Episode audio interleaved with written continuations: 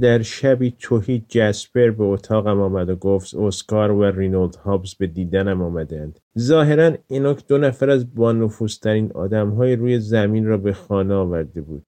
نفرتی شدید نسبت به اینوک درونم موج زد. برآوردن آخرین آرزوی یک رو به موت کثیفترین کاری است که می شود در حقش کرد. نمی‌فهمی که نمی‌خواهد؟ آرزوی حقیقیش این است که نمیرد.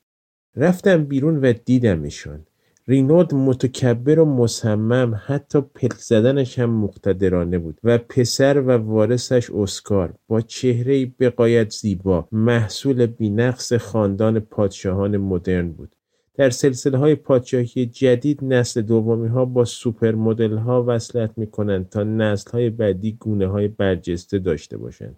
نسبت به آن دو نفر هم نفرت عمیقی داشتم. با آن آینده مطمئن نشان.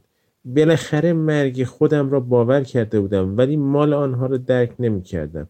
به نظر نمی آمد چیزی رویشان تاثیر داشته باشد. رینولد نگاه کرد. داشت سبک سنگینم می کرد. زیادی سبک بودم. اصلا چرا در خانه من بودند برای گوش کردن به ایده هایم اینوک چطور موفق شده بود جالب بود این بزرگترین کاری بود که کسی در حقم کرده بود چند دفترچه برداشتم و ایده های موسیقی را که طی سالها نوشته بودم خواندم. مهم نیست چه بودند فقط اینکه دیگر رنگ و روی نداشتند. وقتی از رو میخواندم رینولد و پسرش صورتهاشان شبیه چوب شده بود. واقعا هیچ عنصر انسانی درشان وجود نداشت. بعد از اینکه ایده هایم را شنیدن رینولد با خشونت یک سیگار برگ روشن کرد و من فکر کردم این چه پیوندی است که بین پولدارها و سیگار برگ وجود دارد. فکر می‌کنم سرطان ریه مال آدم های درجه سه است و سرطان زبان مال کسانی که از پله های ترقی بالا رفتند بعد رینولد دلیل آمدنشان را به من گفت نیامده بودند ایده هایم را بشنوند می‌خواستند از من برای ساختن یک مینی سریال درباره تریدین کمک بگیرند. نمی‌دانستم چه بگویم. نمی‌توانستم حرفی بزنم. رینولد به پایش دست کشید و پسرش ناگهان گفت دیگه باید بریم. عجب کار گروهی بینقصی. عجب ابر خود آگاهی. بعد رفتند. خشمگین از برادرم رفتم به هزار تو و به کائنات التماس کردم حتی شده پنج دقیقه زمان را به عقب برگرداند تا بتوانم دست کم در چشمش توف کنم یک روح چقدر می‌تواند خستگی ناپذیر باشد گذشتم را تبدیل کرده بود به زخمی عمیق و گسترده بهبود نیافته و بهبود نیافتنی عفونی و واگیردار بیرون سرد بود. در شب همانند یک رودخانه قدم برمی داشتم. ناراحتیم چندان غیرقابل پیش بینی نبود. معلوم است که بخشی از وجودم دوست داشت به موفقیت برسد. نمی‌توانی تا آخر عمرت شکست بخوری. می‌توانی ولی راستش می‌توانی مشکل همین بود. مارتی؟ انوک داشت به سمتم میدوید دیدنش به هم آرامش داد. دیگر بابت باد زدن آتش روح برادرم از دستش ناراحت نبودم. من انوک رو داشتم. من شور دیوانوار در رزومه هم داشتم. روابط من به قدری پرشور بود که فکر می‌کردیم داریم خیانت می‌کنیم. ببخشید. فکر کردم ممکنه براشون جالب باشه. اونا فقط تری رو می‌خوان. همیشه. انوک دستانش رو دورم حلقه کرد. حس می‌کردم اشتیاق در اتاقهای تنم حرکت می‌کند. خورشیدی نورانی بر سایه های سرطانم تابید و من تازه و جوان شدم و انوک همین را حس کرد. محکمتر در آغوشم کشید و سرش را مدتی که به نظرم بسیار طولانی آمد از کنار گردنم تکان نداد از جای میان بطه ها صدای پا به گوش ما خورد هلش دادم عقب چی بود؟ فکر کنم جسپره خب فکر نمی کنی باید بین خودمون بمونه؟ اینوک طولانی نگاهم کرد چرا؟ می‌دانستم بد برداشت می کند. همیشه وحشت داشتم هیستوری جسپر انوک را ضد من کند و همه چیز تمام شود. ممکن بود به این نتیجه برسد خوابیدن با من به درد سرش نمیارزد.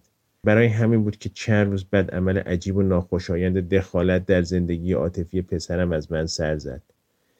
بخشی از من می‌دانست هر کاری بکنم و نیاتم چه شرافتمندانه باشد و چه غیر شرافتمندانه این عملم باستاب خواهد داشت. خب که چه؟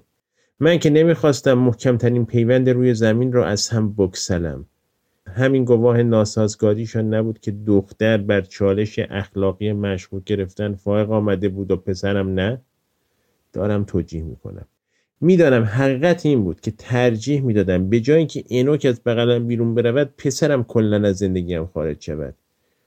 نمی توانستم به دختر زنگ بزنم و هیچ راهی هم وجود نداشت که بدون اینکه آشوب بپا کند تلفنش را از جسپر بگیرم. برای همین یک روز صبح زود از خواب بیدار شدم و کشی کشیدم و وقتی دیدمش تعقیبش کردم. تناوب و حتی جدیت رابطهشان را می توانستم از روی چالاکی در راه رفتن در هزار تو تخمین بزنم.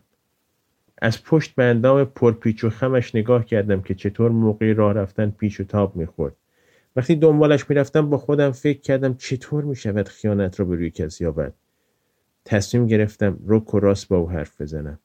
ای تو! سری برگشت سمتم و لبخندی زد که راحت می‌توانست مردی را اخته کند. سلام آقای دین. دست بردار می‌خوام یه چیزی بهت بگم. با تمام شیرینی و صبوری و معصومیت دنیا نگاهم کرد. رفتم سر اصل مطلب. دیروز دیدمت. کجا؟ یکی رو میبوسیدی که من پدرش نبودم. نفسی نامطمئن کشید و چشمانش رو پایین آورد و گفت آقای دین. ولی این تنها چیزی بود که به زبان آورد. خب چی داری بگی؟ خودت به جسپر میگی یا من بگم؟ دلیلی نداره به جسپر بگیم. مسئله اینه که ما یه مدت با هم بودیم و من خیلی سخت تونستم فراموشش کنم. فکر کردم مهم نیست چی فکر کردم ولی اون دیگه منو نمی‌خواد. منم دیگه نمیخوامش. من جسپر رو دوست دارم. من فقط خواهش می‌کنم بهش نگین. باش به هم می‌زنم ولی بهش نمیگم. من نمی‌خوام باش قطع رابطه کنی. برام مهم نیست که تو دوست دختر فرزند من هستی یا نه. ولی اگه هستی حق نداری بهش خیانت کنی. اگر همین کارو می‌کنی باید بهش بگی. ببین بگذار یه داستانی برات تعریف کنم. یه زمانی من عاشق دوست دختر برادرم بودم. اسمش کارولین پاتس بود. سب کن شاید بهتر باشه از اول شروع کنم. همه دوست دارن بدونن تریدین چه جور بچه‌ای بوده. انتظار دارن داستانهایی از خشونت کودکانه و فساد در قلب یه نوزاد بشنون. یه جنایتکار مینیاتوری رو تصور می‌کنن که در جای بازی بچه ها در فواصل بین شیر خوردناش مرتکب اعمال غیر اخلاقی می‌شده. مسخره است. هیتلر به سمت سینه مادرش رژه می‌رفته. من باید برم آقای دین. گفتم آره خب خوشحالم که به نتیجه رسیدیم. و وقتی که رفت حتی یک ذره هم نفهمیدم سر چی به نتیجه رسیدیم.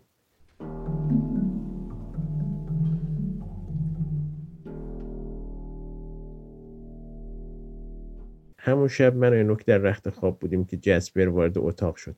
جا خورد. نمی‌دونم چرا تا این حد باعث شرمندگیش شد. شاید عقده اودیپ در خانواده های از هم گسیخته مثل خانواده ما بیشتر مستاق داشت. اینکه پسری بخواد پدرش رو بکشه تا ترتیب مادرش رو بدهد خیلی قابل قبول تر از این است که بخواهد ترتیب جانشین مادرش رو بدهد.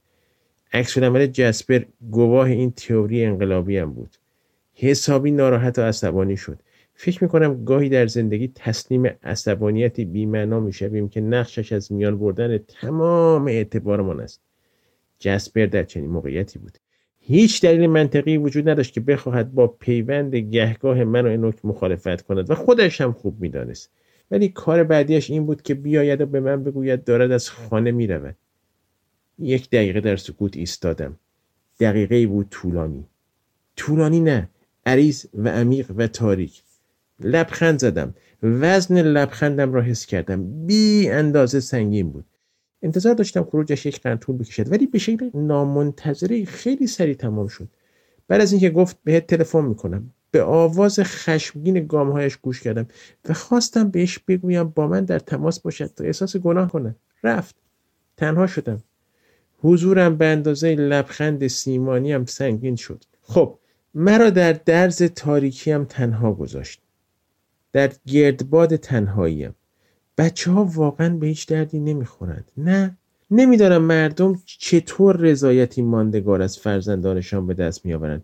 باورم نمی‌شد که رفت. پسرم اسپرمی که فرار کرد سقط جنین ناموفق من. رفتم بیرون و ستاره هایی را که بر آسمان خالکوبی شده بودن نگاه کردم. یکی از آن شبهای مغناطیسی بود که حس می کردی یا همه چیز به بدنت جذب می شود یا ازش دفع می شود تمام این مدت فکر می‌کردم پسرم در تلاش است با من تفاوتی در حد تفاوت تصویری که در آینه منعکس می‌شود پیدا کند. ولی اینطور نبود. تمام وجودش با من فرق داشت و همین فراریش داد.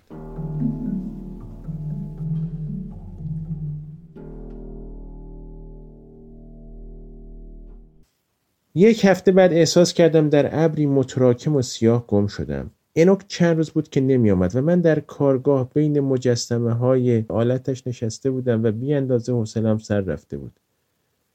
یک آدم رو به مرگ چه حقی دارد حوصلهاش سر برود؟ زمان داشت مرا میکشت و من با وقت کشی انتقام می‌گرفتم. جسپر رفته بود انوک ترکم کرده بود. تنها کسم ادی بود ولی او را هم فقط چند دقیقه می‌توانستم تحمل کنم. چقدر بد است که نمی‌شود بروی بیرون و فقط ده دقیقه یک نفر را ببینی. همین میزان تماس انسانی برای سه روز من کفایت می‌کند. بعد ده دقیقه دیگر لازم دارم. برای نمی‌شود کسی را برای ده دقیقه دعوت کرد. میمانند و میمانند و نمی‌روند تا آخر مجبور شوی چیزی توهینآمیز مثل این بگویی. حالا برو. سالها این جمله مورد علاقه من بود. بیشتر از این نگهت نمیدارم. یا بیشتر از این وقتت رو نمی‌گیرم. ولی فایده ای نداشت. آدم های زیادی در دنیا هستند که هیچ کاری ندارند و جایی ندارند بروند و از هیچ چیز به اندازه هدر دادن زندگیشان با گپ زدن لذت نمی‌برند. این را هرگز درک نکردم. وقتی صدای انوک را شنیدم که اسمم را صدا کرد نسیمی از شادی در دهلیزهای قلبم وزید و داد زدم اینجام تو کارگاه. اشتیاق در وجودم زبانه کشید. یک لحظه این فکر احمقانه به سرم زد که لباسهایم را در بیاورم. بعد انقدر اشتیاق داشتم که با او یکی بشوم که تقریبا یادم رفت لباسهایم را در بیاورم. ولی وقتی که در چارچوب در ظاهر شد من برهنه ایستاده بودم و خیره نگاهش می‌کردم. اولش متوجه اخم روی صورتش نشدم. بعد به این فکر کردم که چطور در بین این همه آلت جنسی و آلت جنسی خودم مخفی شده بودم که اگر می‌خواستم قیاس کنم قابل قیاس نبود. برای دفاع خودم باید بگویم که آلتهای اطراف من هیچ کدام اندازه نبودند. انوک گفت. تنها نیستم. چه کسی می‌تواند سر بینقصش را از لای در تو آورد؟ اسکار هابز. به عنوان شاهدی برای جذابیت غیرقابل انکارش یک راست رفت سر اصل مطلب و گفت یه خبری براتون دارم. دوست دارم یکی از ایده های شما رو از قوه به فعل در بیارم. دوست داشتم یا از هم بپاشم یا تبدیل به یک بلوک سیمانی شوم. خیلی سریع گفتم آخه چرا؟ و بعد کدوم یکی؟ فکر کردم راجبش حرف زدیم. خودتون کدوم رو ترجیح میدین؟ سوال خوبی بود. نمی‌دانستم. چشمانم را بستم و نفس عمیقی کشیدم و در مغزم شیرجه رفتم و به اعماق شنا کردم. باید در عرض یک دقیقه یکی را از میان بیشمار ایده احمقانه انتخاب می‌کردم و بقیه را دور میریختم. بالاخره آنی را که می‌خواستم یافتم. یک ایده قابل اجرا. پلکایم باز شد. اعلام کردم می‌خوام تمام مردم استرالیا میلیونر شن. گفت انتخاب خوبیه. و فورا متوجه شدم یکدیگر رو درک می‌کنیم. چرا ای را برای اجرای شدن این ایده پیشنهاد می‌کنی؟ به من اعتماد کن. به همه جوانبش فکر کردم. به شما اعتماد کنم؟ از اونجایی که تو بازیگر مهمی در عرصه شرکت های چند ملیتی هستی این منم که نمی‌تونم به تو اعتماد کنم. پس تویی که باید به من اعتماد کنی. به موقعش جزئیات رو بهت میگم. اسکار نگاهی گذرا به نوک انداخت و دوباره چشم من دوخت گفت باشه باشه یه دقیقه صبر کن جدی میگی آره در سکوت معذب کننده بعد از پایان این اتفاقات نامحتمل متوجه نگاه عادی و بی حالت اسکار به نوک شدم انگار داشت با چیزی در وجودش می جنگید. معنایش چه بود؟ آینک به او قولهایی داده بود؟ آیا به خاطر من با اسکار پیمانی عجیب و ناخوشایند بسته بود؟ این شک آزارنده موفقیت ناگهانیم را زیر سوال می برد. همیشه همینطور است. نمی شود یک پیروزی کامل به دست آورد.